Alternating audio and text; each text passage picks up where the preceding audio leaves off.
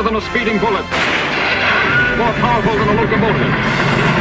People tall buildings a single bound. The infant of Krypton is now the man of steel, Superman.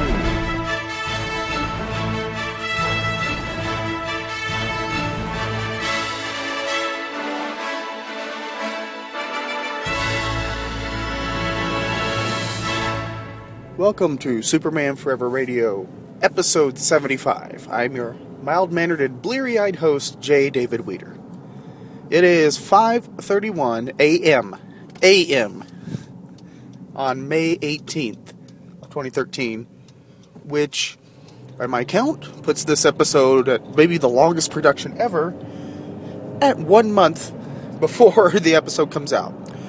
I am awake actually quite bushy eyed. I say I'm bleary eyed, which isn't entirely true. I'm actually quite alert and kind of psyched because I am going to drive 30 minutes to another town to get tickets to the Man of Steel, which has been a big part of this show. So I wanted to share this experience with you because I want to go to the 3D IMAX here in town, here in Springfield.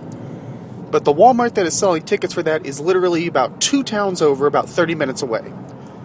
So I am hopping on the highway now, off to wait in line for almost two hours, I'm assuming. Well, not assuming, they start selling at 8 a.m. So I'll be there for about two hours waiting to get my tickets. Good times. This is what I do for my fandom. This is what I want, you know. This is what I want to do is get up at 5 in the morning and drive to get movie tickets.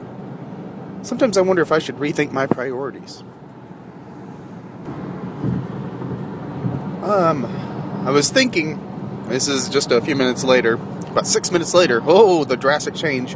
Um, last night I, I went to a different Walmart to pick up some snacks for my wife who was feeling well, wasn't feeling well, and um, I think I, I, that was when I saw the first Superman Man of Steel display. You know, with Henry Cavill, the Superman merchandise. Of course, I picked a few things up: a poster, a lanyard, flashlight, some cups, some T-shirts. I have an addiction, uh, so I'm not gonna I'm not gonna hedge. But as I'm standing there looking at this stuff, perusing it, I started hearing the trailer play on the bank of TVs because it's near the movies at my Walmart near the, the audio visual section, whatever you want to call that, electronics. And I'm just standing there, and there's all this Superman merchandise in front of me. The trailer's playing, you know, in you know, thinking in the back of my head, you know, in just a few hours, about 12 hours, I'm going to be getting up to go get the tickets for this movie that's less than a month away. And I think this was the very first time it hit me that finally, finally, this is our summer as Superman fans after years of Dark Knight Dominion.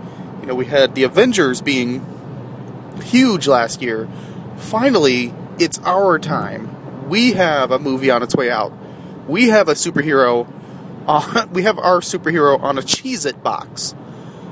And Twizzlers, it's everywhere. And it was just the.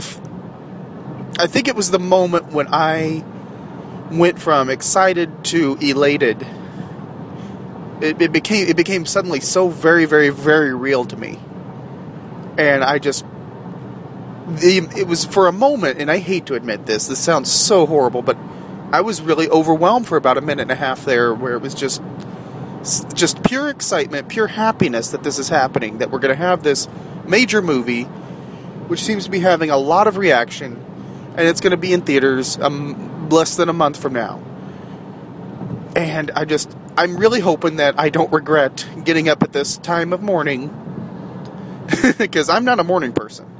And I've only slept for a few hours. However, luckily I feel good thanks to the excitement. That's going to wear off later. But uh, I really, yeah, I really hope that I end up regretting it. So if you're listening to this, in just a few minutes, I'm, I'm going to be talking about the movie having having actually seen it. So for the first time, I can actually say, "Hi, future me." Take it away. It is now 6:20 a.m. on my little adventure. I am at Walmart in little town of Marshfield, which is the only theater selling IMAX 3D tickets. And at 6:20 there is nobody in line. Uh, in fact, the staff was beginning to look at me very awkwardly.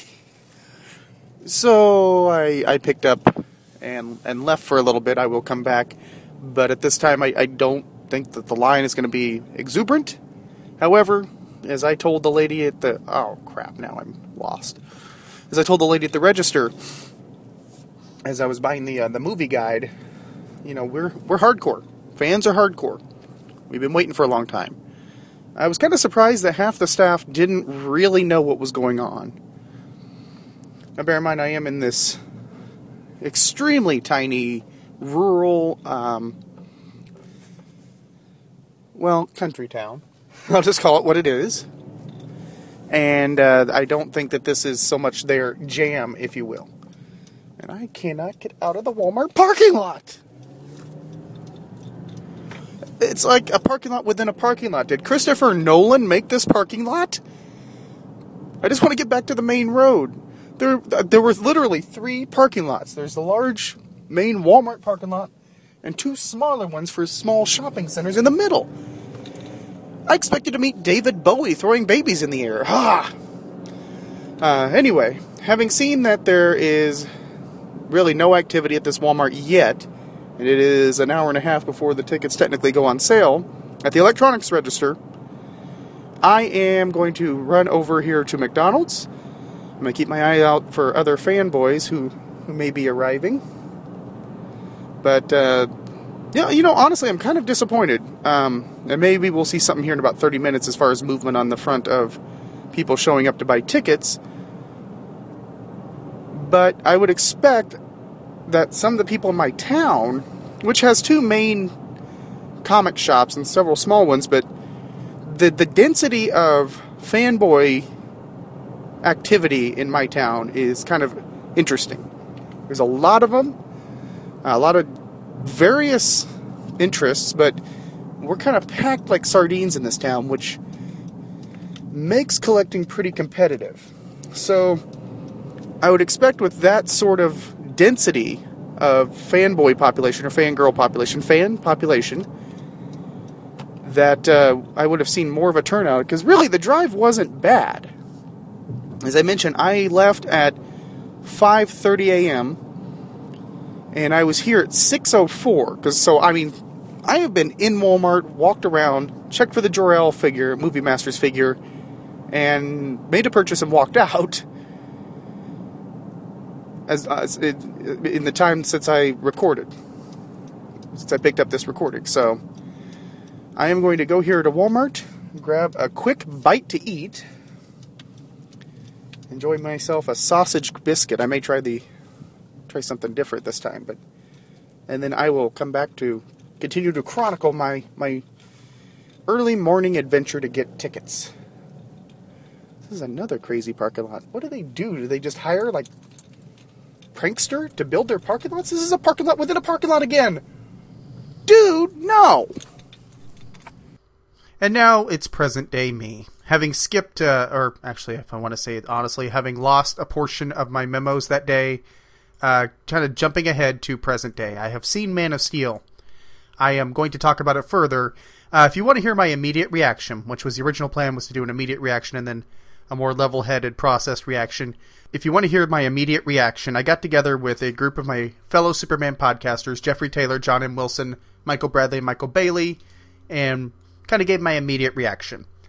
Uh, that is available if you're looking on iTunes. It is on the Thrilling Adventures of Superman feed. Uh, if you're looking elsewhere, you can find it on SupermanForever.com or at GreatKrypton.com. On Facebook, it's been around. So that was my immediate reaction. I'm going to give my more thought out reaction towards the end of the show. Um, mainly because uh, it's very, very spoiler centric, so I don't want to put that right up front. So the spoilers will come later, hence, there's no spoiler warning on the post. Uh, before we do that, a couple of things. One, I want to remind you that, or at least inform you, uh, Ace Kilroy Season 2. Ace Kilroy is a web comic, a really, really, really good web comic by Robert Kelly and Dan O'Connor. Robert Kelly, we know from Fire and Water podcast. Um, just take Indiana Jones and put him up against Universal Monsters, a dash of humor, a dash of adventure. You've got this great mix. And to support putting it out in print form, which is my preferred reading, Uh, webcomics are a little bit of a frustration for me. But to put it out in print form, they are running a Kickstarter right now for season two. They have some of the best perks I've ever seen. Um, it's going uh, as of we speak. So please go check that out. If you need to, just Google Ace Kilroy. Ace, it's spelled A C E, first word. Second word, Kilroy. K I L R O Y. And then use the word Kickstarter, all one word.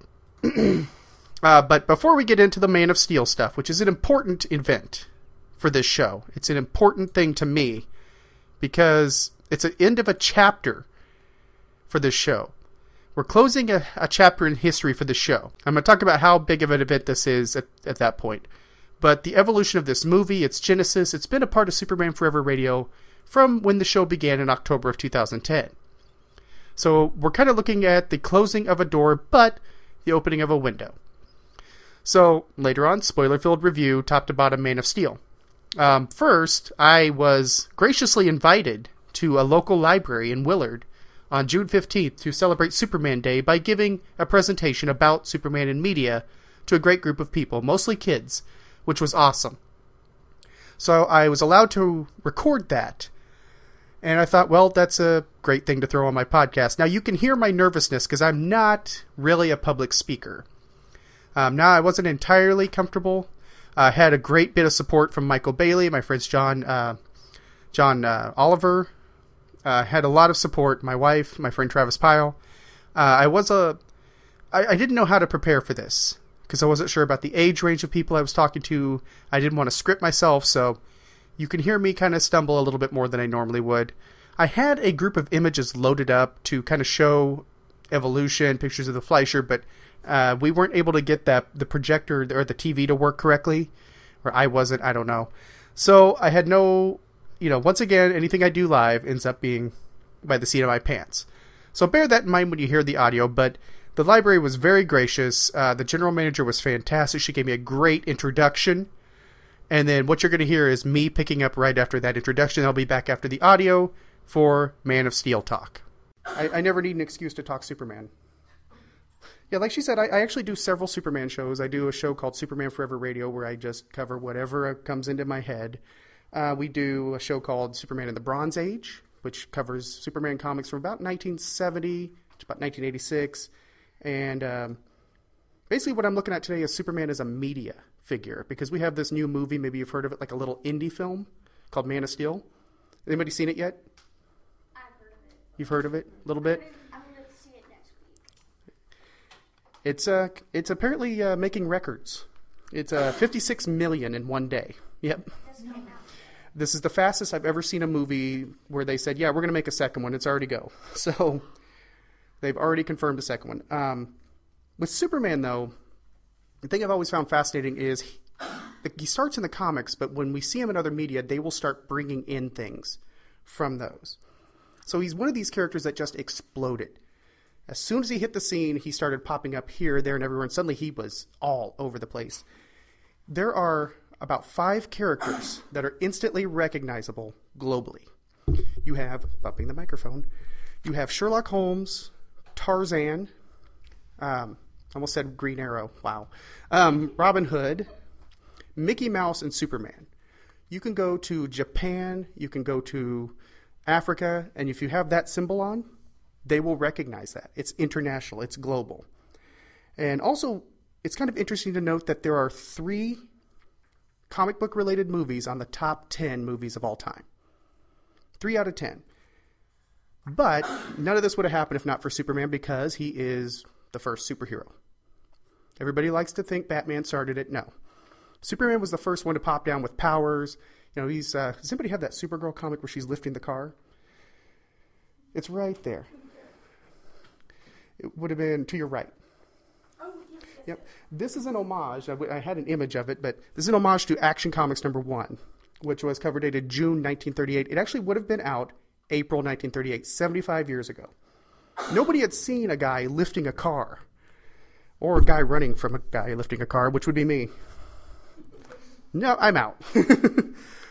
but as soon as he hit, they didn't have things like overnight successes. There wasn't a such thing because it took so long for them to even find out this thing was selling like mad.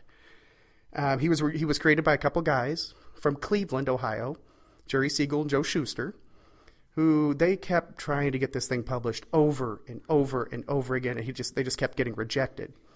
Finally, one guy just needed a feature. He's like, "Sure, we'll publish that." No idea, no idea how big this would become, and that was where Action Comics number one came from. And I think people people went to it because he was this guy sticking up for the little guy in the middle of a Great Depression. Nobody had any money. Everybody was poor. It was sad. And here's this guy. It's like I'm going to do good things.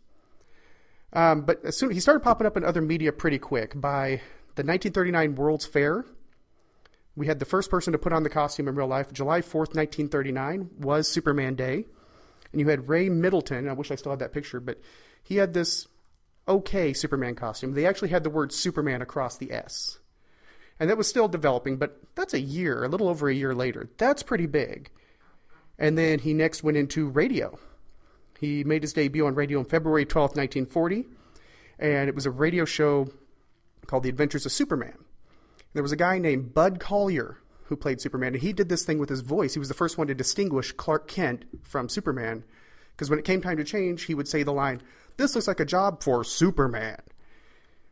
And you know, we've seen that visually, but in radio, you know, you've got your eyes closed. You got to imagine it. And we had Joan Alexander as Lois.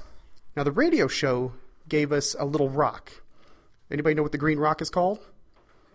Kryptonite. Came from the radio show because Bud Collyer wanted a vacation. He, he's like, I need a day off. Uh, so they're like, throw throw the rock in there, and he basically had another actor in there just moaning every now and then. So, um, Superman's pal Jimmy Olsen came directly from the radio show. Perry White, his editor, from the radio show, he soaked that right in and became part of the mythology. And then, first time he appeared on screen, though, which is the important part, was in a series of cartoons made by the Fleischer Studios. And they were in serial form. They would actually be on the big screen, and they would play one every weekend. These things are amazing. Uh, Fleischer made cartoons out of Popeye, Betty Boop, um, their animation was on par with Disney.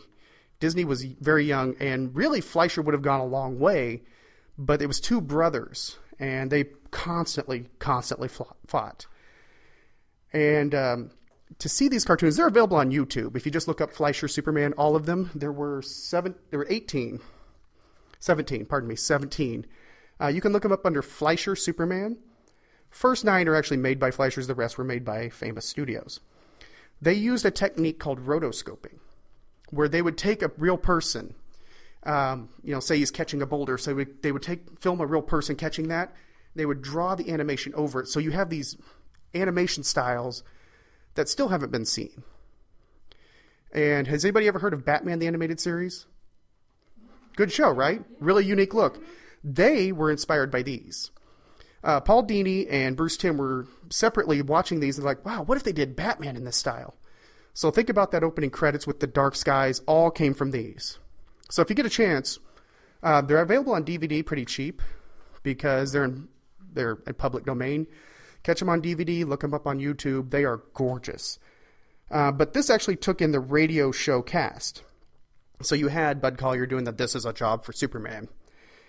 And uh, they were distributed by Paramount, but like I said, Fleischer kind of went, fell through with all the infighting, and another studio completed the last eight.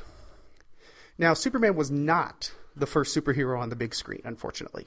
He was the first superhero, but another superhero slid right in. Captain Marvel had a serial before that, where it was kind of like a TV show. You go in every week, you'd see a new chapter. But Superman did get his own serial, and it exploded. Uh, that premiered, it was a 15 chapter serial that premiered January 5th, 1948. We had this guy named Kirk Alyn who was playing Superman, but he only listed himself as Superman. So, you know, everybody could imagine he is Superman. They didn't have the baggage. He was a guy that came from vaudeville. He was a dancer, a weightlifter. And we had Noel Neill as Lois Lane. Now, these two would later make a cameo appearance in another movie, but um, I forgot to mention one thing. One thing that the Fleischer Studios brought to the table was Superman flying. I mean, now everybody thinks of Superman flying. He didn't at first. So when they say he leaps tall buildings in, in a single bound, he actually jumped over the thing, and that was it. But as they were animated, they're like, isn't it easier if we just let him fly? Yeah. so, Superman flying came from cartoons. Um, speaking of animated flying, the, the serials, these old serials from the 1940s, they had bad special effects even for the time. Because you would see Superman start to lunge and then this animated Superman would fly off. They, they, they were different. But this thing was huge. It was so successful, I mean, it was going to theaters that wouldn't run serials. It's like watching a television show go from television and they're showing it on the big screen every week. That big. That's how big Superman was. And at this point, he really was everywhere. You'd pull up to a gas pump and you'd have Superman approved gas. You'd have Superman bread. Um, Superman was used to market everything. He was that big of a phenomenon. And then this actually was followed up by a sequel, which brought his nemesis. Who's Superman's main nemesis? Anybody know? That's right. It brought him into the big screen, played by Lyle Talbot. It's called Atom Man versus Superman, and that was in July of 1950. The funny thing is, the guy that plays Lex Luthor, he wasn't bald, but he wore a bald cap. And these two nemesis, you know, Superman and Lex Luthor, off screen, they both love to cook. So while they're not fighting each other, they're trading recipes. So yeah, we can go from fighting to lobster bisque, just like that. And one of the more famous versions came after that as the Superman versus the Mole Men came out in November 23rd of 1951. This was where we first saw George Reeves don the suit. Now, Reeves was kind of a barrel-chested guy. I mean, he was well built. And, you know, he didn't play Clark Kent as meek and mild. He was very, you know, well, Lois, I think you better get it together. and this Lois was Phyllis Coates. Um, now, Superman versus the Mole Men was an odd little number, to be honest with you. It was, I've watched it and I'm like, I don't know if I'm into that. It's about these uh, little people from the center of the earth that invade. Well, actually, they just kind of wander up to the surface and they're, they're radiated. So it's a message of acceptance, which is good for Superman, but once again, they use the animated flying. It was different. But the success of this led to the Adventures of Superman TV series, which they also had George Reeves on. And that premiered in September of 1952. And Reeves became the first really big image of Superman. Kirk Alyn never really took off. George Reeves was huge. Um, but there are some uh, rumors that he was not happy with the role that he got typecast because he was in movies like Gone with the Wind. Um, he was on his way up, and then he went to war. When he came back, he ended up with Superman, but he went all the way through with it. I mean, he would make personal appearances, and he would have a villain called Mister Kryptonite that would fight him. And actually, you can in Metropolis, Illinois, which is just on the other side of the river, they have a Superman museum where his costume is in this case, and up above is a Mister Kryptonite costume. It's cool. It's about a six hour drive. And every year in June, they have a, a celebration, a Superman celebration. They got a 15 foot statue of Superman in the, in the town square. Uh, it's like going home. I was actually there last week, so. but that, that show went on. It was hugely successful until it abruptly ended. And, you know, Superman was this huge media icon, but he went into cartoons. Like uh, there was a Filmation of New Adventures of Superman cartoon, and then we had Super Friends, which was how I first met Superman when I was little. Yeah, you too. Most of the people in my age range are like, "Oh, Super Friends." That's the first time I saw him. Um, but there was a father and son team named the Salkinds, Alexander and Ilya. Um, they made movies. They produced them. They, you know, made money here and they had just made a very good, successful pair of movies called Three Musketeers and Four Musketeers, and they did it by filming them at the same time. And so after that, they're like, well, what do you want to do next? Ilya happens upon Superman. He's like, let's let's make a movie out of Superman. That was ridiculous. Nobody made comic book movies then. I mean, nobody. It was a kids, you know, medium.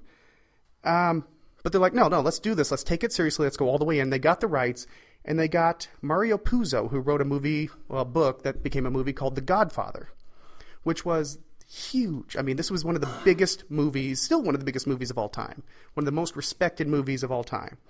And he wrote this screenplay that looked like about a stack of telephone books. Like if I were to throw it on the table, you know, the table would break. And they got this director named Richard Donner. He made uh, afterwards. He had he made Lethal Weapon, um, can't think of other, other Richard Donner movies. But he comes to the table, he looks at this screenplay, and there's like Telly Savalas popping out. You know, there's a lot of goofiness. And he says, No, we're going to do this seriously. And he brought a word to the table a word, verisimilitude. Anybody want to spell that? Want to take a crack? I can do it, but I'm. it's only after practice. Verisimilitude. It means we're going to take this completely seriously. Because, you know, look at the Adventures of Superman TV show, look at the cartoons. It's Superman being Superman. It's not Superman being a guy or being Clark Kent or being, a, you know, that human side of him, existing in a real world. But that's what he brought to the table. Is like we're going to do this, this, and this. We're going to make sure they, you know, the audience believes this guy can fly, which is on the posters. If you ever see the Superman the movie poster, you'll believe a man can fly, which caused more problems than you think. Um, so I mean, you've got this wacky idea. We're going to do this Superman, this comic book movie. We're going to take it seriously. How do we get people to come see it? Oh, we get Marlon Brando. Marlon Brando. Marlon Brando was well, he still is one of the most respected actors of all time. Like he is royalty. And to have him in a movie was moving the earth. I mean, your movie was people would go see the movie just for if he was in it for five minutes, and they did. Um, they also nailed down Gene Hackman, who was another big, big actor. Uh, he had made The French Connection at this point, which is a movie none of you have probably ever heard of. but uh, very, very big. But they were playing you know Superman's dad in Marlon Brando, his villain in, in Gene Hackman. So who we're going to get to play Superman? They went through I don't know how many people, and we're talking like big name people at that time. Burt Reynolds, he would if he was in a movie, it was on fire. They tried Burt Reynolds, they tried Clint Eastwood, Nick Nolte, Christopher Walken at one point. No joke. Can you imagine that? Hey, Lois. yeah, he was in Batman Returns. Burt Reynolds. You think he would have kept the mustache? oh. now, the first person they had seen was a guy named Christopher Reeve. He was this skinny kid, you know, who they're like, no, he's he just he, he he's not he doesn't have a lot of acting experience. We need a big name. And then when they went back to saying we need somebody who's not a big name, when they flip flopped on that, they're like, okay, bring him in a screen test. If you on the DVDs, you can actually see this. He has these pits of of sweat in his Superman costume. He is so nervous. He is so thin, and oh, that was thunder. And um, you know, they're but at the same time, when he steps into that costume, you're like, yeah, that's the guy. He has no muscles, but I see it. And uh, so he was cast with Margot Kidder cast as Lois Lane, which was a completely out of nowhere casting, and mainly because those two had a lot of chemistry together. Now, the problem comes in we've got our cast, we've got a budget. Like I said, they wanted you to believe a man could fly. Well, the problem is those special effects hadn't been invented yet. I mean, the only thing we had was George Reeves sitting on a pan. You know, same thing every time. And that wasn't believable because he would jump in, um, you know, if he was doing a landing, he would jump on a trampoline, come through the window, or he had a bar that he would swing in. That's about it. Otherwise, it's him on a pan, staring straight ahead. So they had to invent all kinds of special effects, rear projection. So you had Christopher Reeve. You had you couldn't project him onto him because he's going to disappear. So they had to project it from behind. I mean, it was crazy what they had to do. They put him in these harnesses that were just like as painful as it gets, and he's in those for hours at a time. The problem is when you're inventing special effects, you're paying for special effects. You have the time of inventing these. So the movie is out of control because they're filming one and two at the same time. They think, hey, we're going to get them both in the can and be done. Well, you know, when the money's starting to stack up and the time is getting up there, they're like, uh, can we wrap this up? So they had to basically cut that off. And I, guess it was nasty because they were they were fighting really badly. Oops. Um, at the point where Richard Donner wasn't even talking to the producers. Uh, but, you know, Reeve looked the part. He bulked up thanks to Darth Vader. No joke, the guy that played Darth Vader, his name is David Prowse. He helped Reeve bulk up. He put him on a training regimen. You don't believe me. I'm, make, I'm not making this up. James Earl Jones did the voice. Actually, David Prowse, I'm going to go on a side note here. David Prowse showed up thinking he was full on playing Darth Vader. You know, he's talking, he's really making sure he gets his lines right. He goes to the theater to see the movie for the first time, and suddenly that's not his voice. Awkward. but no, J- David Prowse is the guy in the costume. He's very big, very menacing, uh, but he knows what he's doing. So he got Superman into shape. So everything is coming together, but they're like, we got to wrap this up. So they actually said, okay, we need to stop here. We'll come back for the rest of the second part at one point. Let's just get this movie out. Did a quick edit, you know, got it all put together, and released it on December 15th, 1978. I want you to think about that date. That's about two weeks before the end of the year. Two weeks. But it was the second biggest movie of 1978. The only one that made more was Grease. Grease came out in June. Grease had six months. This had two weeks and what, two days? It was that big. You remember when the Avengers came out last year, how big that was? This was that big times two. I mean, it was huge. Two weeks, $134 million, which by today's standard would be probably a couple billion. It was big. So, movies making money. You okay back there? Movies making money. Um, well, we got to get the second one. We got about half the second one filmed. Let's get back out there. But they decided not to get the director back. Uh, so they had Richard Lester, who was he was at the time working as a go-between. So it was like, you know, say, you know, my, I'm mad at my wife, so I tell you, can you tell her to do this? And then she tells you, can you tell him to do this? That's awkward. So they removed Richard Donner, which caused a few problems because Gene Hackman's like, I'm not coming back to film the rest of my scenes. But they had some of his scenes already filmed, so.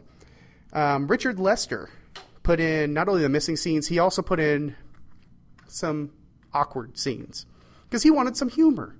So if you've ever seen Superman 2, you see this, there's a guy on a roller skate going down the road. Um, as the wind is blowing, he's blowing against it. You've got a guy on a phone booth that gets tipped over and he's still talking. And then you got wacky powers like cellophane S's, where Superman takes it off his chest and wraps it around and, you know, that mild inconvenience. That's, that's tripped up a lot of fans for a lot of years. But I did find out one thing. At the end of Superman 2, Lois has learned Clark Kent is Superman well, how are we going to get that back in the bag? He gives her this kiss, and she completely forgets it, which a lot of people have been mad about for decades. It actually happened in the comics. I did not know that. Action Comics number 306. So, learn everything every day. That's why I'll never give myself an expert status because I'm like, I did not know that. Well, we've got two successful movies. Let's go for a third, right? This is where things get awkward because Yes. yeah. I haven't watched Superman 4, but oh, we're going to Superman 3 first. I haven't even started on Superman 4. Superman 3, they decided to get Richard Pryor, who was a comedian who was not known for clean material at all. so, right there, you know their logic is off because they're getting this comedian that you wouldn't necessarily play for kids to star in a movie that will attract kids. And the thing, the thing is, excuse me, their thinking was he would bring some humor to the table. He was a funny guy. But all he did was stick to the script, which was awkward. there were good parts of Superman 3, but most of it is just weird. He's fighting a supercomputer. but um, we didn't have Margot Kidder, but we had Annette O'Toole as Lana Lang, which was one of the better parts of the movie. And then we have one of the what fans agree is a phenomenal scene where Superman has been tainted by this fake kryptonite and he's going all mean. You get him versus Clark Kent, and then it's just this big Superman versus Superman action. But he comes out and he does this chest rip when Superman, you know, wins. I still get goosebumps. The best scene of the movie, easily. It had its good parts, but it didn't bring audiences. It, it actually, they released it in the summer, June 17th, 1983. It was the 12th grossing movie of the year. So we have second and third grossing movies of their years down to 12th. Well, that's not good. that's going downhill. Here's where the things get awkward because even more awkward. Like we're digging an awkwardness ditch because the Salkinds decide to make Supergirl. Why not? We have the rights to it. We can make a spin-off movie. It'll be great. Now this is before Superman 3. No, yeah, I like how you're shaking your head like nobody thought that would be great. This was before Superman 3 came out. They didn't know that it was not going to do well. A red flag should have come up when, for the villain, they wanted Dolly Parton. Yeah, nothing says villain like Dolly Parton. Uh, but they got Faye Dunaway. Um, they wanted Brooke Shields to play Supergirl, which was okay. Uh, Christopher Reeve was going to make a cameo. It was great, but Christopher Reeve dropped out. They couldn't get Brooke Shields, so they got Helen Slater, which is the only good thing about this movie. That was it. The plot makes no sense. Um, the special effects are horrible, and even Warner Brothers, who owns Superman, who you know they were the ones that put it into theaters, they're like, we're not touching this. And they gave it to another company to release, and it was it was called it, TriStar is the one that released it. This movie bombed. I mean, big. Nobody liked it. Nobody likes it today. How am I doing on time? Okay. And that's where we get to Superman 4 The Quest for Peace. See, at this point, the Salkinds actually sold Superman. They're like, okay, we had Superman 3 it bombed. Supergirl, okay, we need to get this off of our plates. They sold it to a film company called Cannon. Cannon decided we're not going to pay for any special effects. And they actually finagled Christopher Reeve to come back. He did not want to come back. But they're like, well, we can give you input and you can direct a movie. Oh, okay. He quickly realized this was not a good idea. the budget was like shoestring. I mean, it was nothing, um, which you can see they decided to have him fight a nuclear man. Now, the original idea was for Christopher Reeve to play the nuclear. No, no, it was bad.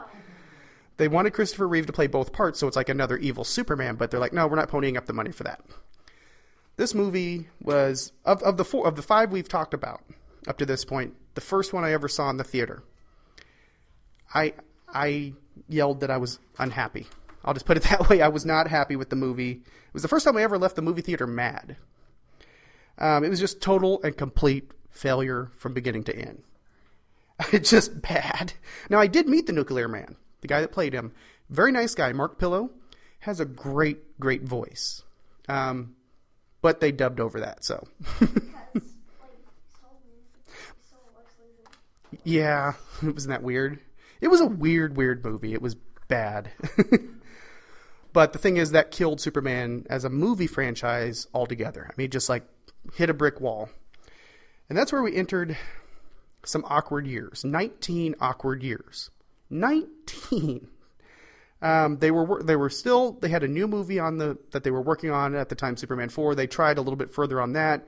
Apparently that was going to feature Brainiac which would have been cool but just never came to do. They're like oh we we can't trust in that. In the meantime Batman became huge. 1989 the uh, Tim Burton Batman film hit. That was mine too. I saw it in the theater. It was a phenomenon. Like you, I hadn't seen anything like that because I wasn't there when wasn't old enough to appreciate it when Superman hit. Everywhere you went, you saw Batman, toys, games, uh, costumes, everywhere, and that went through four fairly successful movies. Well, three successful movies, and then Batman and Robin.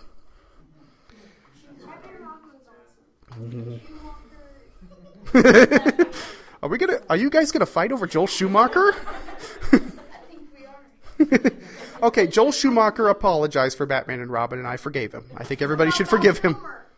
That was Batman Forever. He, he Val Kilmer was okay in the costume, but you have the, you know, you had, but this gave rise to some comic book movies. Superman actually went to TV. We had rights to Superboy, and they made four years of a Superboy TV show. You didn't know that happened, did you? No, I Nope. saw it. as a teenager. There was a Yeah.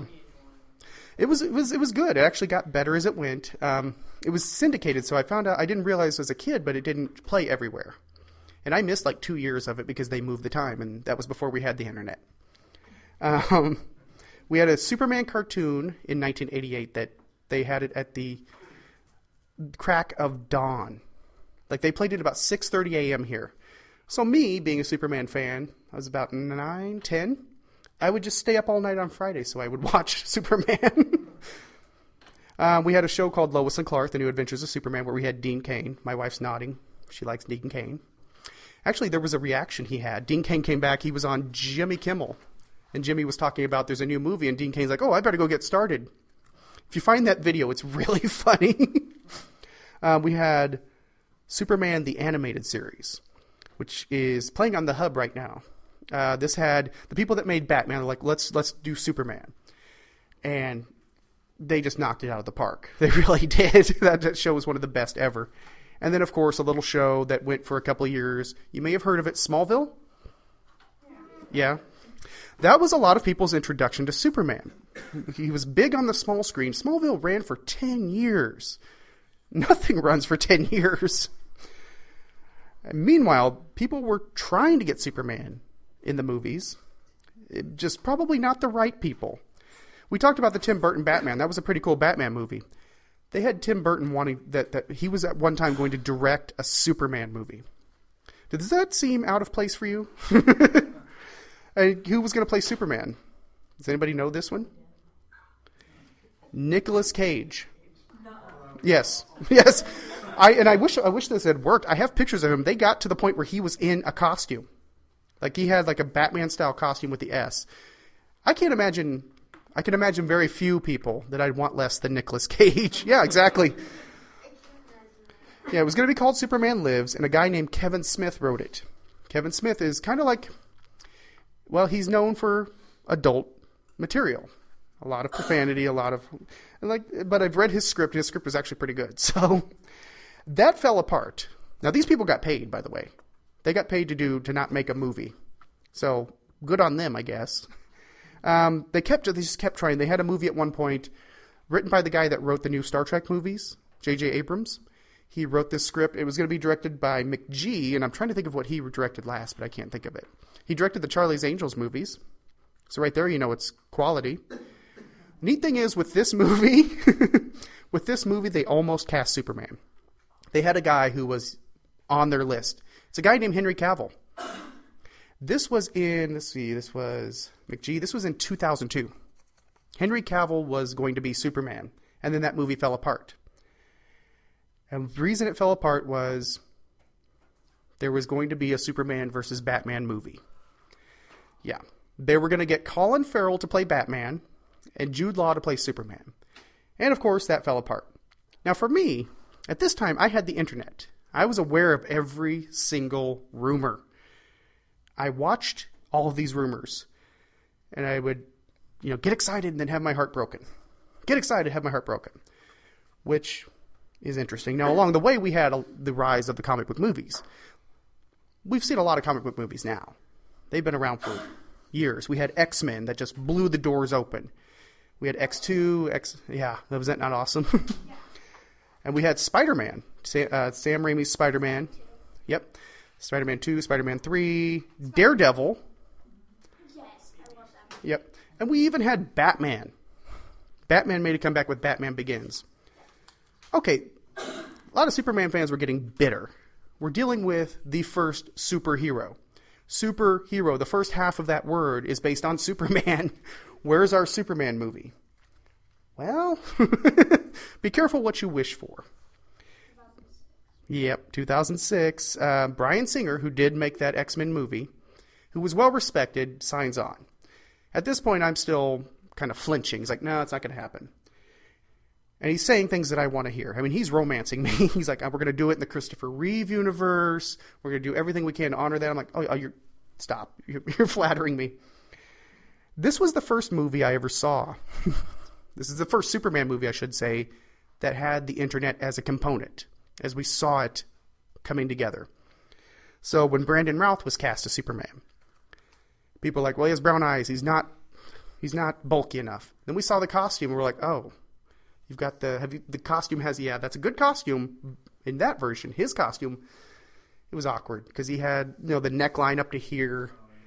He had a little bitty ass, and then, yeah, his, he was just not quite right. It wasn't, hmm? I think I remember seeing that on like some cartoon or something like that, and it showed him in the real thing. and the S is like really small. The S did expand when it was when he first debuted. It was a simple upside down chevron or upside down triangle with just a regular S. It's expanded through the years. So I mean that was normal, and this just kind of took it back. It was just like a little peg on his shirt. Um, they had the dark colors, as you can see there. They went with a darker red, brighter blue. But this is the first time you heard people. Well, I don't like that. He's, I mean, just tearing it apart. Now, one thing people did like was Kevin Spacey as Lex Luthor. People were, people were pretty much on board with that. and then we had Kate Bosworth as Lois Lane. Uh, nobody likes her that I'm aware of. No, yep. My um, the thing is, we also got insight into how the movie was made because Bryan Singer was putting these journals up, so you'd see you know sets, you'd see the Daily Planet, like oh, it played to the fans, and then we also had this is the first movie that also had tie-ins. You had toys everywhere, which was a bunch of Superman figures and one Lex Luthor in a parka. Nobody to fight. we had video games. You had everything. But when Superman Returns came out on June 28th, it, it was okay. a lot of people complained that Superman didn't fight anything. I was married when I saw that movie.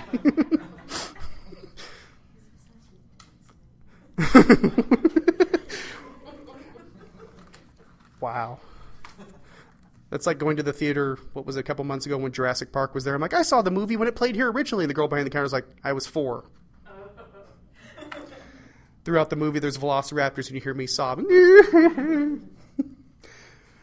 so, Superman Returns comes out. Does not make a big splash. Uh, it makes its money back. Most people will try to tell you it was a bomb. It didn't. It made its money back. It just didn't make a lot of its money, you know, a lot more than that. Because the next week was uh, Pirates of the Caribbean, and it just blew it away. I mean, that thing was number one. So basically, they're like, they they were considering doing a follow up to Superman Returns, just following that movie. Uh, they did not, though. They decided to go a different direction. Now, in after uh, man after Dark, uh, pardon me, after Superman Returns, we had the Dark Knight, biggest movie of all time. Well, it was what number two at one point, and then Avatar kind of went up huge. I mean, huge, huge, huge on like a global scale. Huge, biggest movie of all time. After Titanic, 1997. 195 minutes and three hours. you are blowing my mind. wow, you weren't born then. I went on a date to that movie. Uh, I was not born. Yeah, I know. Oh, I'm getting older by the moment. Um, so, the, the smart money was this Christopher Nolan guy, the guy that directed Batman, who had made these independent features called Memento. Um, we had, which was exquisite. When you're older, when you're older. um, Memento. We had Insomnia. Really, just not somebody you would picture as a comic book guy. Made Dark uh, Batman Begins phenomenal. Made The Dark Knight big, big, big movie. You know, huge. You can't underestimate how huge it was. Let's get him in on this little project to make Superman, because there was actually a legal issue where if if they didn't make a Superman movie, they ran the risk of losing it. So they're like, let's get it on. So we get Christopher Nolan. People are starting to get excited. It's going to be different. It's going to be new. We get Zack Snyder. He made 300. He made Watchmen. Again, not necessarily the first person you would think of for Superman, but does anybody remember the build up to this movie, to Man of Steel? I was watching their I mean, they were very careful what they revealed. None of us knew the plot until we saw the movie. They did that good. There were nothing there were no leaks. Yes, I didn't spoil myself. but we so here's where we ended up. Yesterday a movie, you know, Man of Steel came out. 56 million so far. It's well on its way to 125 million, which would beat Iron Man's record in the same time. And we have really we have a new generation, as you pointed out. When when I was a little kid, I was watching Superman. You weren't born. People my age who watched Superman as a kid are now old enough to have kids of that age. Be very careful about it. So the main thing is Superman will keep going. He will keep being reinvented. He will go into other media. Other media will come back onto the books. I mean, you look at the cover you have right there. He has, you know, the briefs. Well, now briefs are gone. We see that transferring into the movie. Superman is a character that about every 15 years will reboot himself, whether it's on film or in the comics. 1986, we saw a big reboot in the comics. Uh, we saw it again around 2006. We saw it again in 2011, which is where he lost his, his underpants. Awkward. but the thing is, now we have been fast tracked for a Superman sequel. Superman, for all the superhero movies that we've had or will have, It's that 1978 movie that changed everything. And it took a while for Hollywood to catch up, you know, with Batman, with X Men. They're learning. But now, what, what we have a Thor movie coming out in November. We've had three Iron Man movies, Captain America. The Captain. Iron Man 3 came out. It came out in May. It did really well. It's all due to Superman, due to this comic book that just dropped on the sh- on the stands in April of 1938, 75 years ago. In 75 years, there's going to be somebody, and I don't know exactly how this will work technologically. They may be beaming stuff into our brains. There will still be somebody talking about Superman. There's been a lot of things invented before, you know, since Superman has that just haven't lasted. Yes.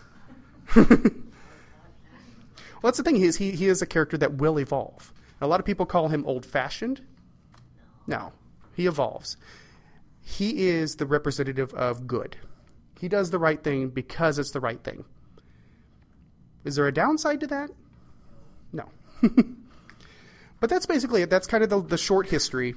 Uh, I didn't want to bombard you because I will talk for hours if I'm allowed. My wife's back there nodding her head. He's like, I've seen him do it. Somebody help me. but if you ha- does anybody have questions or concerns, I'll throw the concerns in there too. Yes, Sorry, you said it earlier, but you haven't seen Man of Steel yet. I saw it. I saw it on Thursday. You saw it. Oh, I, yeah. What, without spoilers, what do you, what's your?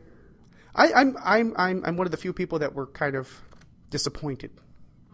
The parts that I saw that I loved, I loved intensely. Henry Cavill is amazing. I have no complaints on him. He just he walks on the screen. He's like, okay, that's Superman. Kind of the same thing Christopher Reeve had.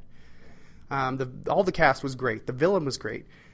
I think my problem comes to on a technical front, where there was a lot of editing things I would have done differently, and then I have a big issue with something at the end. Yeah, it's something I, I would definitely urge you to see. By all means, it's definitely an experience. Have you seen the Hardee's commercial? Yes, where he does the little nod. what are you gonna do? Maybe. Yeah. Well, what, what did you guys did you guys see the trailers for the movie Uh, no. so far? Yeah, I have.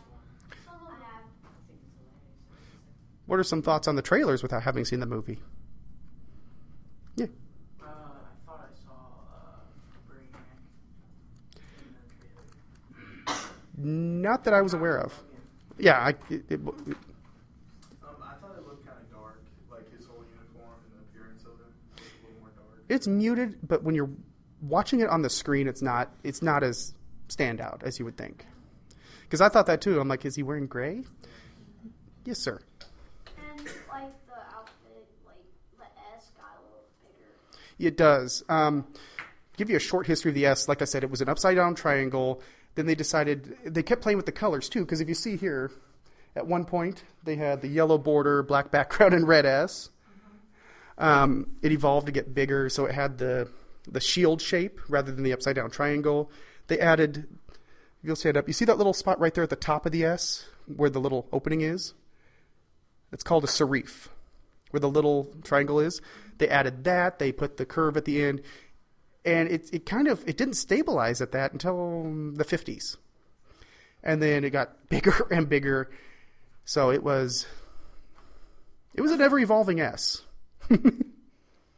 but the look of the costume has changed too. Yes. Um, one of Superman's weaknesses is magic, right? Yes. So how does that compare to Kryptonite? Like, Well, a lot of people do. That's an excellent question, actually. Um, why does magic compare? Because Superman, his powers are science based, more or less, because he's environmental. I'm absorbing yellow sun. It makes sense that magic, which is not scientific, that has no logic to that, would would have a way to penetrate. Because a bullet, I mean, it's just going to be proportionate to the environment. Magic has no no restraints. so, yes, sir. I've always wondered this. If there is there a planet made of kryptonite or something? Is that why it's called Krypton? No, uh, kryptonite is named after the planet. Actually, here's an interesting. There's a book, and I don't, I don't know if I had not looked it up in the library system. It's called The Science of Superman. It's by Mike Mark Mike Mark Wolverton. Um, he kind of talks about Krypton. I'll get to you in just a moment. Krypton is one continent. Where we have several, continents that have the tectonic plates where it can remove pressure, theirs didn't, which may or may not have led to the explosion. But the thing is, he explains kryptonite by radiation. Everything has radiation. Light has radiation. Um, it's just there's harmful levels, there's non harmful levels. With kryptonite, since it is in sync with Superman, since it's part of the same thing, it went through some of the same transformations going from the red sun to the yellow sun, it happens to basically vibrate at his frequency, for lack of a better explanation. So it allows that harmful radiation to get specifically to him where he can handle plutonium, where you and I could not. But that, because it, basically syncs up with him, that's why it's harmful. He goes into much more detail, but I'm not a science person, so I kind of checked out at one point. I'm going to get to him and then I'll come back to you. Or did you? Well, I was wondering if blue kryptonite is common on uncommon on Krypton because like I I I don't I thought they like encountered it or something. Blue kryptonite is harmful to Bizarros. It, like Superman can hold it, he can do whatever he wants with it. But you get a Bizarro, and it does the same thing that green kryptonite does. Uh, in Smallville, it also affects it. They played with that. Uh, Blue kryptonite, that effect where it took away his powers, was exclusive to Smallville. There was gold kryptonite that would take it away permanently. And like silver kryptonite. Red kryptonite, which would have a different effect each time. You might get an ant head. it's happened. A lion head. Be a child, pretend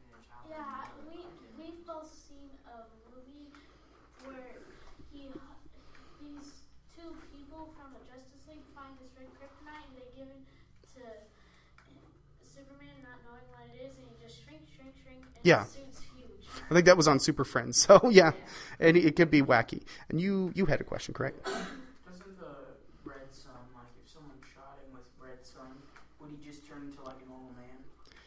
Scientifically, it would take a while for that to that that much how much he absorbed to drain out of him. However, if the writer's like, I need him weak like now, sure. By what they've set up, no, he would not automatically become a regular guy. It would take an indeterminate amount of time, depending how how much he's been in the sun.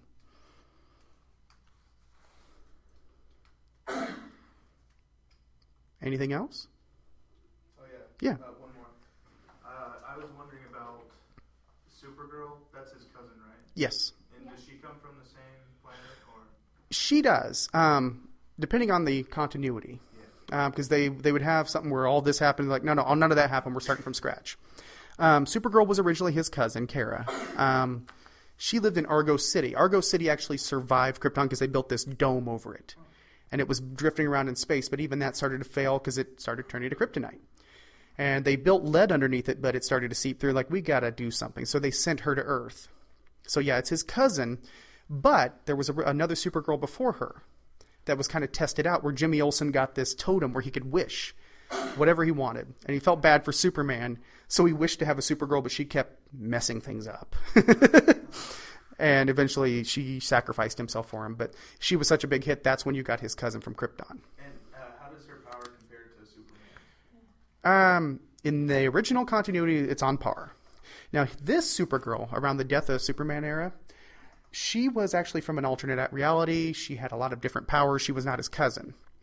But they kind of did away with that one and brought the original origin back at that point, which was in 2005, 2004. At that point, when she came back, she had been soaking up so much sun, she was more powerful than Superman. but she didn't have the amount of control he did, so. And that was, uh, if you watch, there's a DVD called Superman Batman Apocalypse that kind of deals with that. Anything else?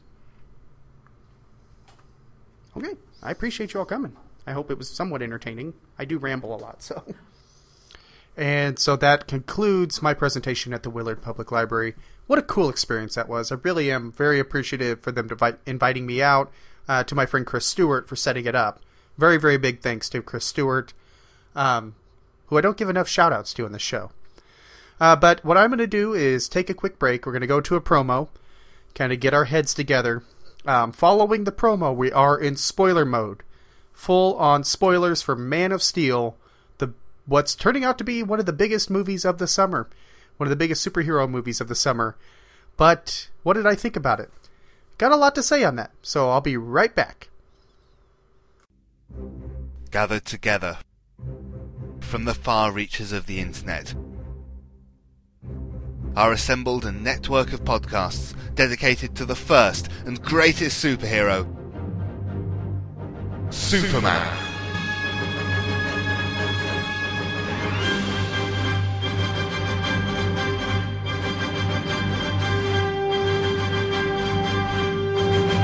The Superman Podcast Network is dedicated to covering all aspects of the Superman legend, featuring The Thrilling Adventures of Superman, Golden Age Superman, the Superman Fan Podcast, Superman in the Bronze Age, From Crisis to Crisis, a Superman podcast, The New 52 Adventures of Superman, Superman Forever Radio. I've got a few things to say about Superman. The Carousel Podcast, The Superman Vidcast, the world's best podcast, and Radio Kale from SupermanHomepage.com. Join hosts Michael Bradley, John Wilson, Billy Hogan, Charlie Niemeyer, J. David Weter, Jeffrey Taylor, Michael Bailey, Scott Gardner, Danny Sapp, Cayman Stoll. I'm Isaac. I'm Adam. Dave Younis and co-host Scotty V. At SupermanPodcastNetwork.com.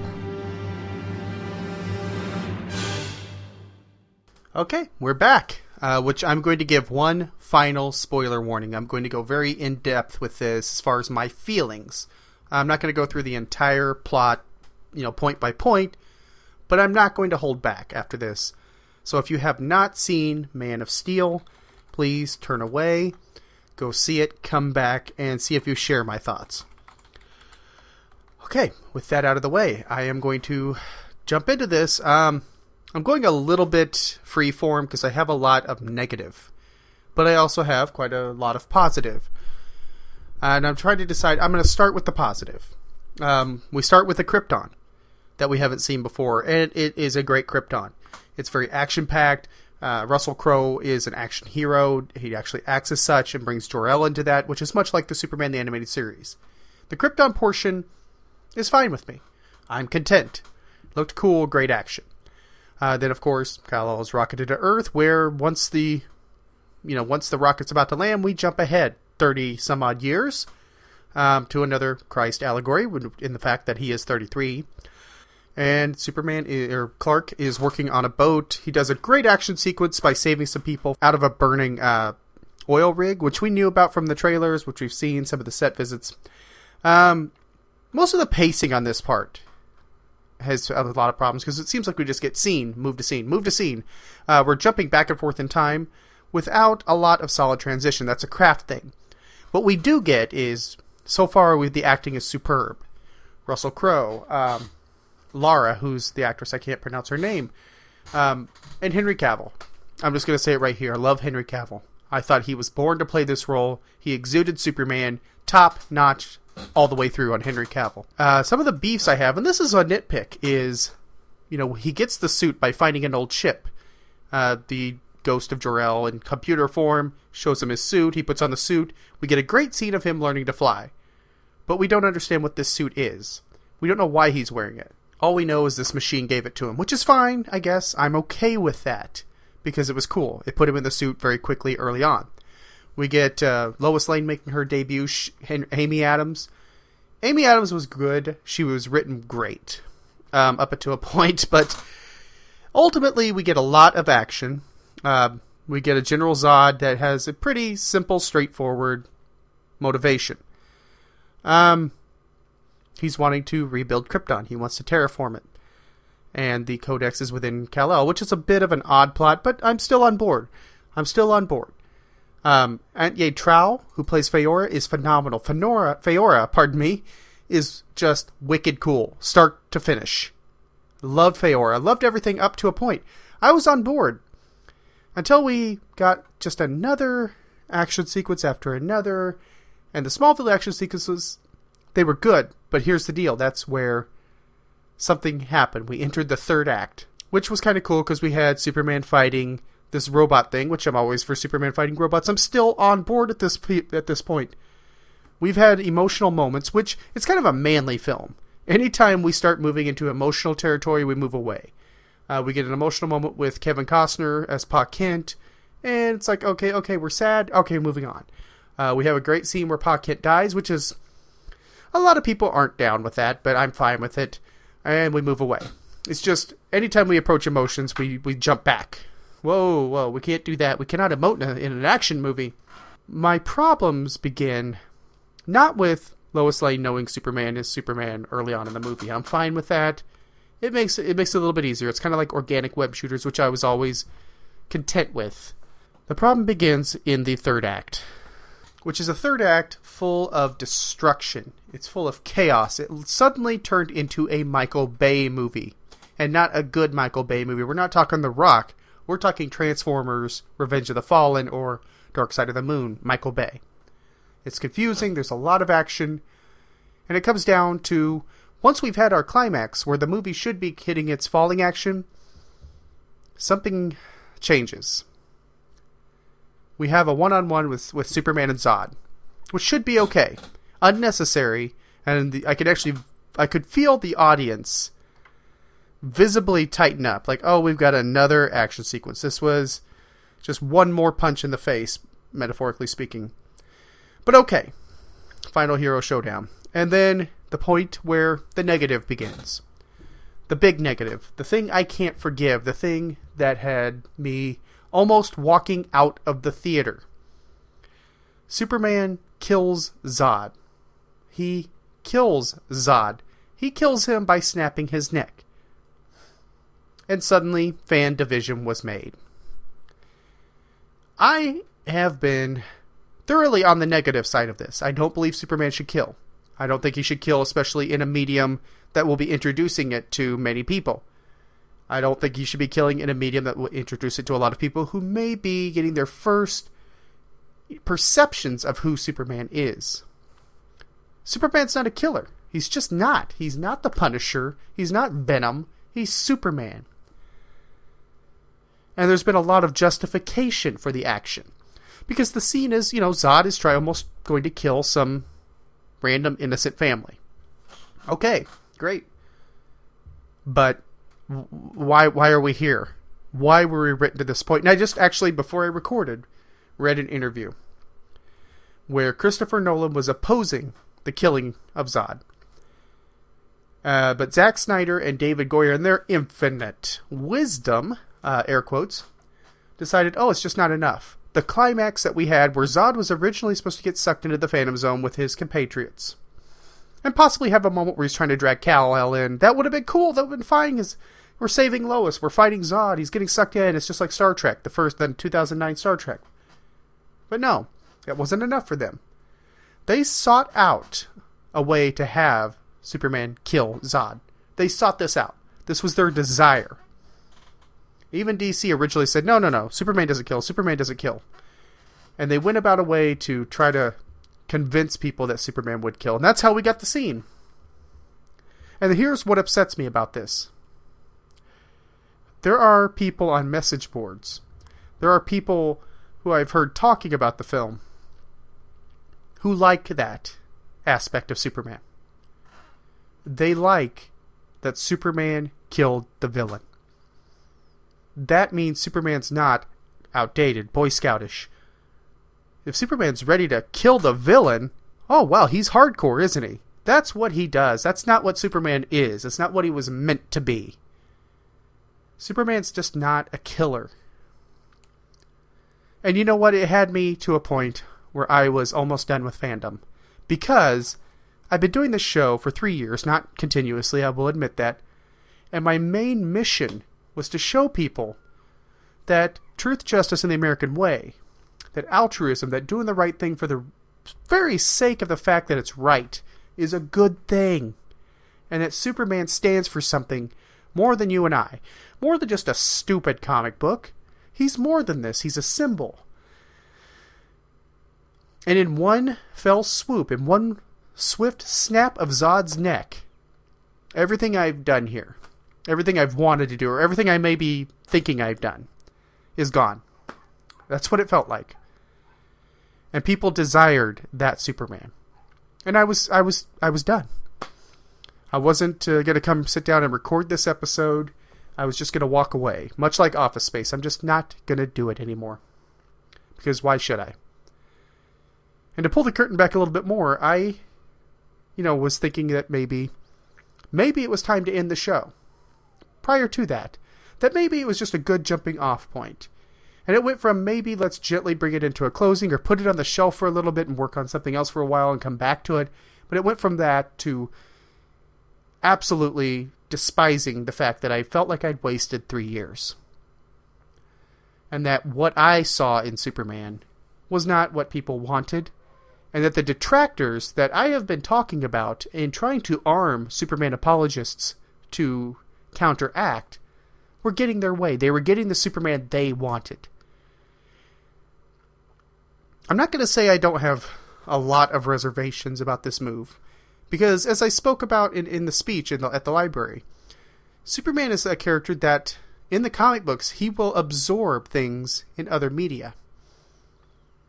Uh, Kryptonite, Jimmy Olsen, Perry White, Flight came from other media outside the comics.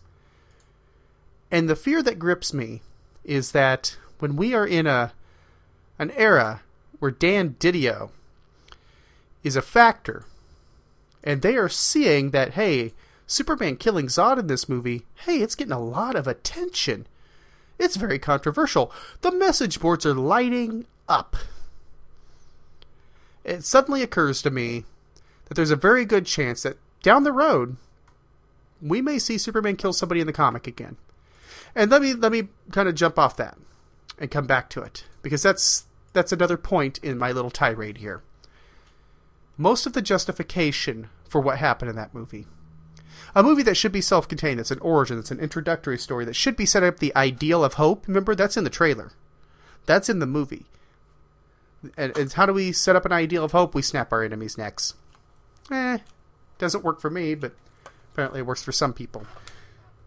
But let me let me continue down this path. Justification in the story is he had no other choice. In the context that we saw that, yeah, I can almost say yes, that's true. Almost. Almost had no other choice. Almost had. Oh, wait. What what do you mean by almost? What do I mean by that? You mean if he had enough strength to snap that neck, he couldn't push the head the other way and let the family run away and continue the, the fight? You're telling me that he couldn't find another way. Superman would always find another way. But further defense is Superman number 22, uh, Volume 2, number 22, in which Superman executes the Phantom Zone villains. Here's the difference he did kill Zod. And a lot of people say he killed him in Superman 2, which is technically true. That was bad editing. They shot a scene where Zod was arrested. This was an after effect. And somewhere out there, since the Donner cut exists, that gives us proof that the Phantom Zone villains were not killed. They were arrested when depowered. And then, as far as execution, yes, that was crossing a line. That was crossing a line that I was not comfortable with when I was 10. I may never be comfortable with that. But here's the deal the character had repercussions. Superman had a reaction. In the film, you have this nice scream. It's an emotional moment. It almost works. It almost sold me. But the next scene, which is a great scene on its own, both of the uh, great scene. But the next scene is him saying, "Hey, I'm here to stay. Here's your drone plane. Tell the president he should trust me," which is a great scene. But but he's not dealing with what he just did, which is crossing a big, big, big line. A line that was a theme in basically all three of the Christopher Nolan Dark Knight movies. In Batman Begins, it was a big point of contention with Ra's al Ghul. In The Dark Knight, the Joker was trying to push Batman over that one line, that one line that is not killing. And here, Superman, right out of the gate. The character that, more than any other, should have that symbolic code against killing. The character we can rely on to do the right thing. We have him snapping the neck of an enemy. This was bad writing. This was not intuitive writing on the character. This was David Goyer and Zack Snyder wanting something of shock value. By their almost by their own admission, they didn't use those words, but that's exactly what they were looking for. Snyder said he didn't want people to go in with a preconceived notion of what Superman is. What that says to me is I wanted to shock people. I wanted to play to the detractors who call Superman outdated. I wanted to show them a badass Superman. That's what it says to me. And that's unacceptable. Superman doesn't have to go to these lengths to be super. Up to this point, people were already on board. Just watching the reaction of the audience, they were excited. The thing is, as soon as he went to that Zod fight, the audience became exhausted. And hey, here's the deal we destroyed half of Metropolis in this movie. People have died left and right. There are buildings. The, the, the destruction we see in this movie makes 9 11 look small. It makes. Uh, it makes almost everything we've ever seen look small. This is destruction on such a huge scale. I mean, at one point, characters are standing in a big black crater that used to be part of Metropolis. And yet, in a train station, the family that doesn't seem to have enough sense to run away for some reason is Superman's main concern, as Mark Waid pointed out on a great review. The reason it doesn't work is we haven't seen Superman going out of his way to save citizens so far. Why start now? And Zack Snyder and, Z- and David Goyer basically answered that. We want a Superman that that non-fans can get on board with, and to do that, we have to kill. We have to sell Superman down the river. We have to dilute him. Really? That's a sad, sad state of affairs. That's an unacceptable state of affairs. And there are people who have waited so long for this movie. And they wanted so bad for this to be a great movie. And they wanted to see Superman get the reaction he's getting to some extent. That people are starting to love this. I mean, the movie is huge. It's the biggest June opening of all time. It's setting records. It's a bona fide hit. The sequel's already been greenlit. I didn't mean for that to rhyme. This is a huge success. Yet, at what cost? There are people that are seeing the success. We are getting the reaction we want, but at what cost? And it makes it easy to try to justify that one scene because most of the movie was good. Most of the movie was really solid.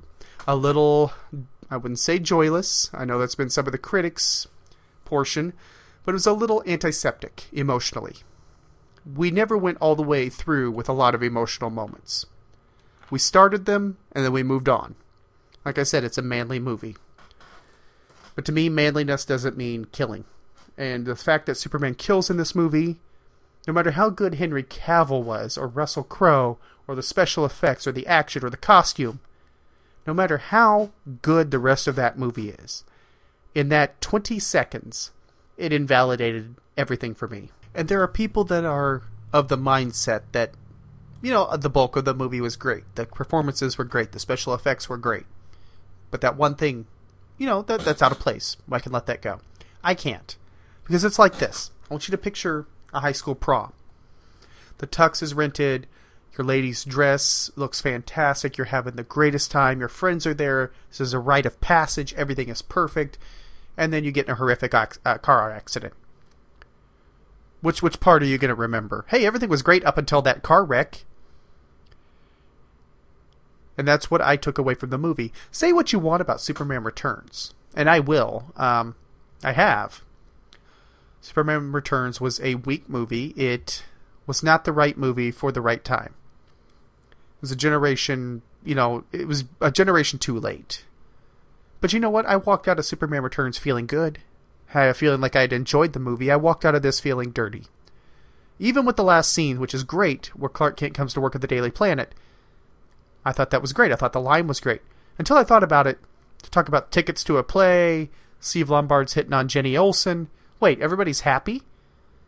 Half of Metropolis just got destroyed. People are dead.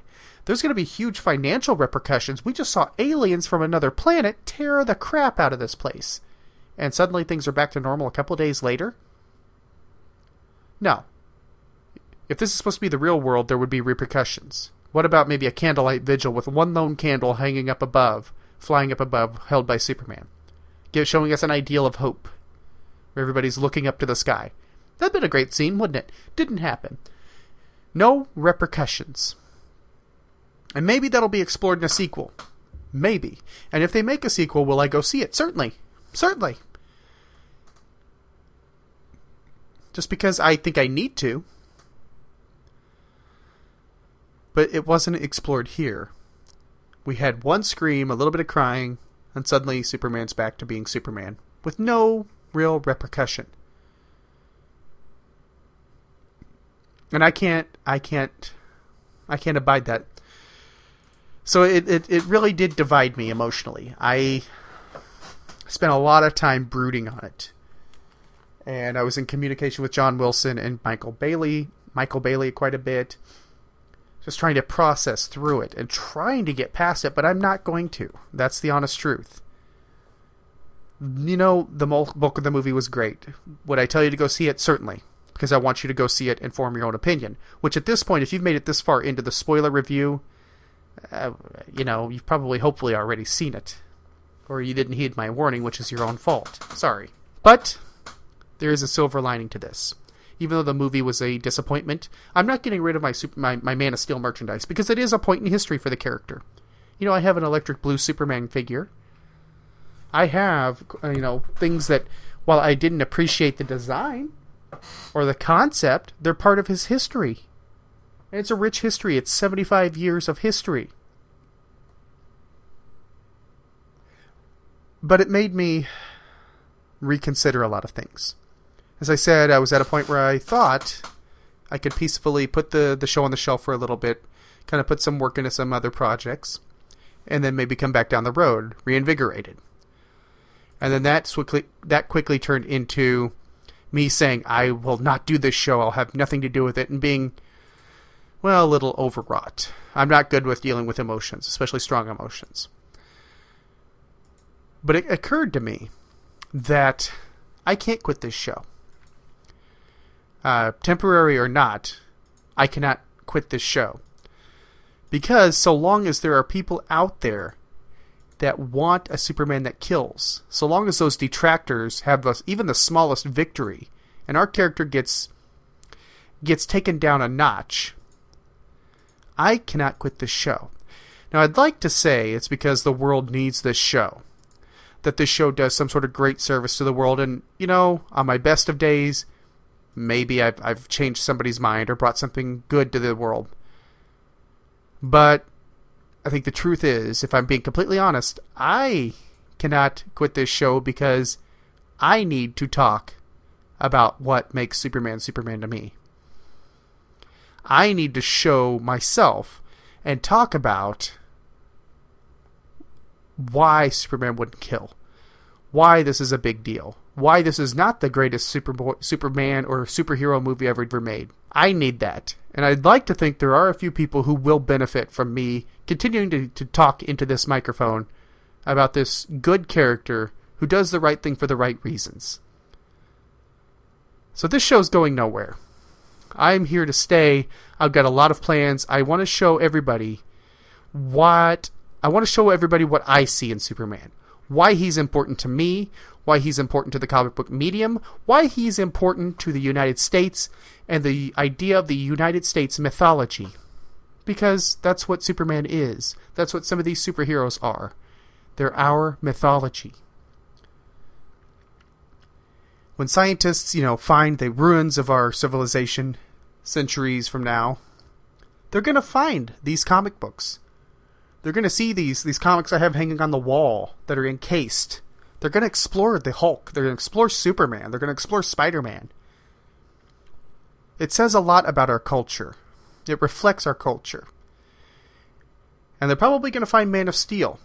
And I hope when they do, you know, and they see this scene where Superman kills Zod, somebody says, that's not Superman. That's my goal. So I'm, I'm, I'm reinvigorated. I'm here to stay. Um, uh, you know, as I mentioned, I was going to take a real mediocre break, a few weeks, a few months. But no, I'm coming back next week. I'm coming back the week after that until my Superman is clearly communicated.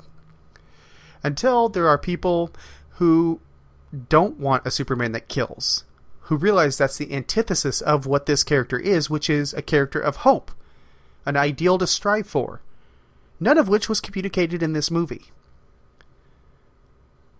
But that's that's that's my negative. that was a lot of negative. There was a lot of negative I needed to get out of my system. This is a big deal. This is a very big deal. It's not just a movie. This is a major blockbuster. This is an entry portal for many people to look at Superman. And if the people that love the fact that Superman killed get a hold of some of the pure Superman material, they're going to be turned off because it was misrepresentative, misrepresented by David Goyer and Zack Snyder. And hey, I'll give props, mad props to Christopher Nolan.